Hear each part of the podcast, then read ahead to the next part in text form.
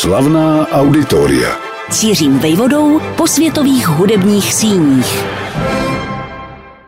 Co potřebujete, pokud byste se rozhodli uspořádat hudební soutěž, než kvůli v ní pravidelně pokračovat? Ať už půjde o klání hudebníků, hrajících na nejrůznější nástroje, dirigentů či pěvkyň a pěvců. Každopádně těch položek budete potřebovat spoustu. Úvodem nápad, jak se odlišit, protože soutěží v této oblasti jsou desítky.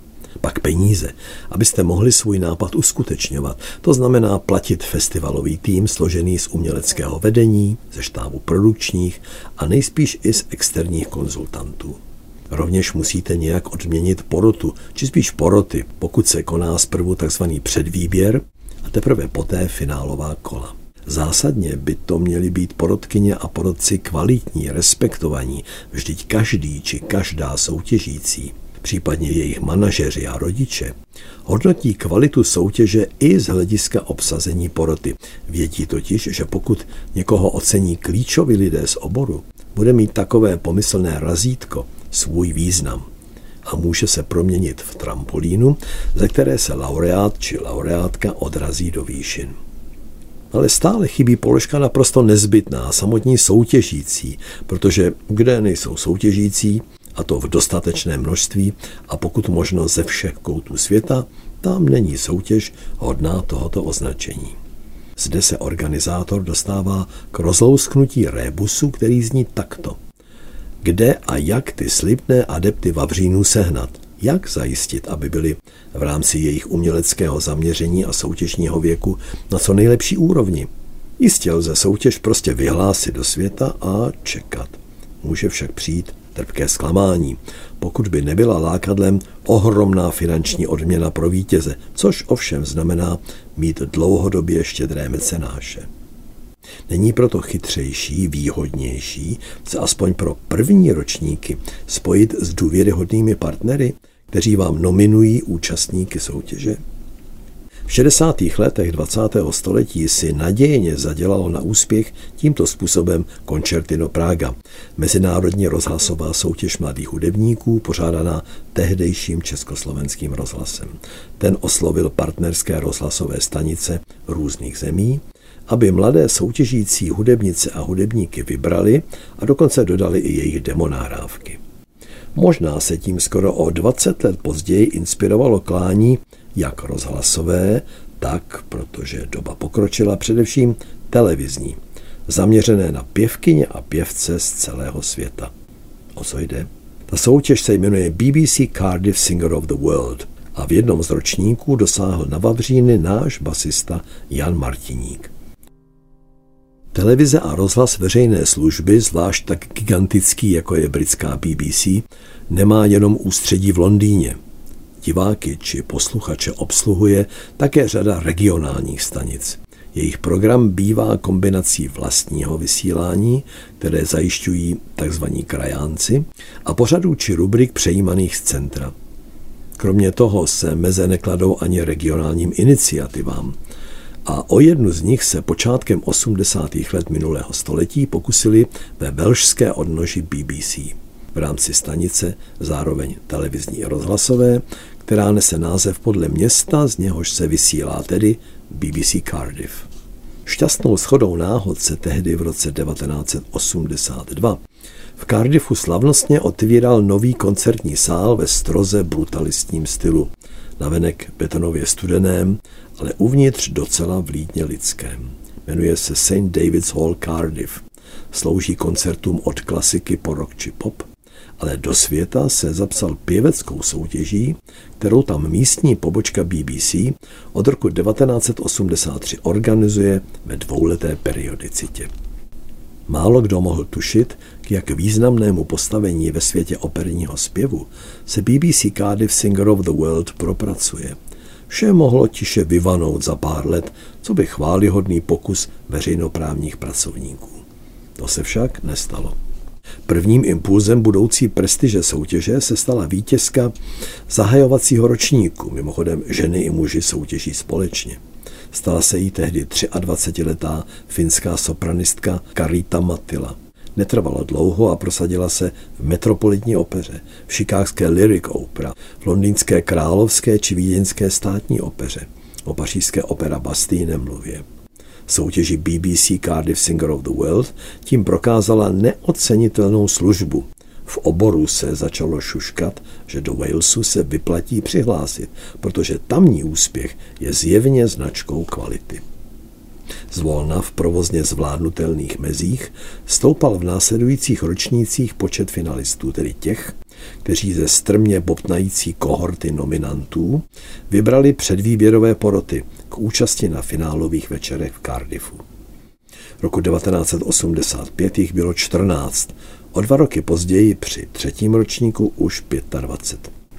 A pak přišel rok 1989, přelomový nejen ve světové politice ale také v mezinárodní soutěži pěvkyň a pěvců, pořádané regionální televizně rozhlasovou stanicí BBC Walesu. Tehdy se vedle soutěže o hlavní cenu pro absolutního vítěze poprvé udělila také trofej za nejlepší interpretaci písňového repertoáru. Účel byl bohulibý, podpořit vedle čistě operního zpěvu též tuto disciplínu, dosud nejoblíbenější v německy mluvící oblasti, jinde zanedbávanou. I proto dostala na pár úvodních let tato kategorie název Leader Prize a jejím prvním vítězem se stal domácí borec, basbaritonista Bryn Terfl.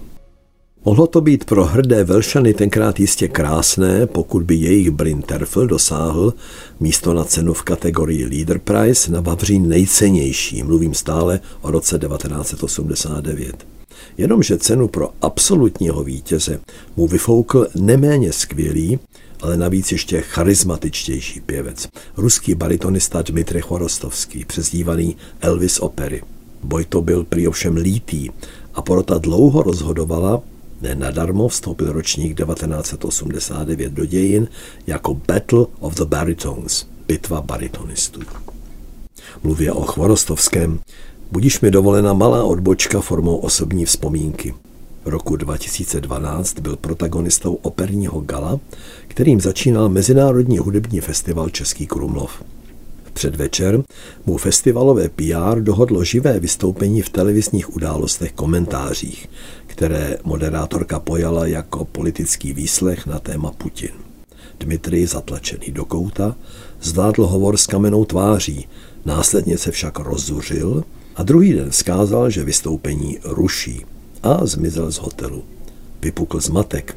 Jehož nechtěným půvabem bylo, že jsem baritonistu náhle potkal v jedné z česko-krumlovských uliček v doprovodu jeho italské choti.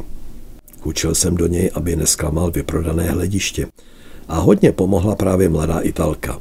Chvorostovský se nakonec nechal přemluvit, ale v nenapodobitelně ruském gestu si přitom položil ruku na hruď a řekl OK, no srdca balit.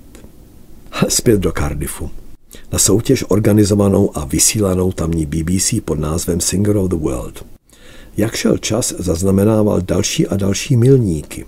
Roku 1993 oslavila desetileté výročí prvními mistrovskými kurzy, které uspořádali slavné porodkyně, mezzosopranistka Marilyn Horn a koloraturní sopranistka Joan Sutherland. Ta se následně stala patronkou soutěže, v čemž ji po jejím úmrtí vystřídala od roku 2011 půvabná novozélanděnka Kirite Kanava. A ve stejném roce došlo také ke kuriozitě – už tehdy finále probíhalo formou pěti soutěžních večerů s tím, že na každém z nich zpívalo a bylo porotou hodnoceno pět finalistů či finalistek. Cenu pro absolutního vítěze si ale nakonec neodnesl nikdo z těchto dílčích premiantů, ale dánská sopranistka Inger Dan Jensen. Jak a proč k tomu porota dospěla, těžko říct. Jako omyl se to jeví zpětně, protože dotyčná naděje operního zpěvu se poté na celosvětové scéně příliš neprosadila. Jak už to při soutěžích bývá, na druhé straně jimi projdou bez zisku vavřínu osobnosti, které se následně propracují na samý vrchol ve svém oboru. V rámci BBC Cardiff Singer of the World je exemplárním příkladem výtečná lotyšská mezzosopranistka Elina Garanča. Když se v létě roku 1997 konala soutěž BBC Singer of the World po osmé, Cardiffská koncertní síň St. David's Hall se svými šestistovkami diváků už zájmu vůbec nestačila. A tak televize BBC 2, která finálové večery vždy vysílá přímým přenosem, instalovala na různá místa ve městě, to je do ulic, k přístavu nebo na uměleckou akademii velkoplošné obrazovky. Tehdy také začal postupný a dosud nekončící vpád azijských pěvkyň a pěvců do BBC Cardiff Singer of the World. Zvítězila číňanka Guang Yang, přestože podle vlastních slov zpívala poprvé za doprovodu symfonického orchestru. Později je následovali muští zástupci Jižní Koreje, kteří si odnesli ceny například v letech 2013 nebo 2021. V tomto těsně postcovidovém roce se o úspěch ucházely mladé pěvecké osobnosti z 15 zemí, včetně tak exotických jako Mongolsko, Madagaskar nebo Kosovo, když účast z Gruzie, Islandu či z Jižní Afriky už byla vnímána jako samozřejmost. V této globální konkurenci, která se obrok schází vždy v červenci ve Walesu, uspěl, jak už úvodem pořadu řečeno, náš Jan Martiník, roku 2007 zvítězil v kategorii Leader neboli Song Prize. A hned po něm sáhl Berlín.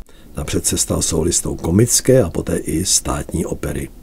Být úspěšný v Cardiffu se zkrátka bez směs vyplácí. Slavná auditoria.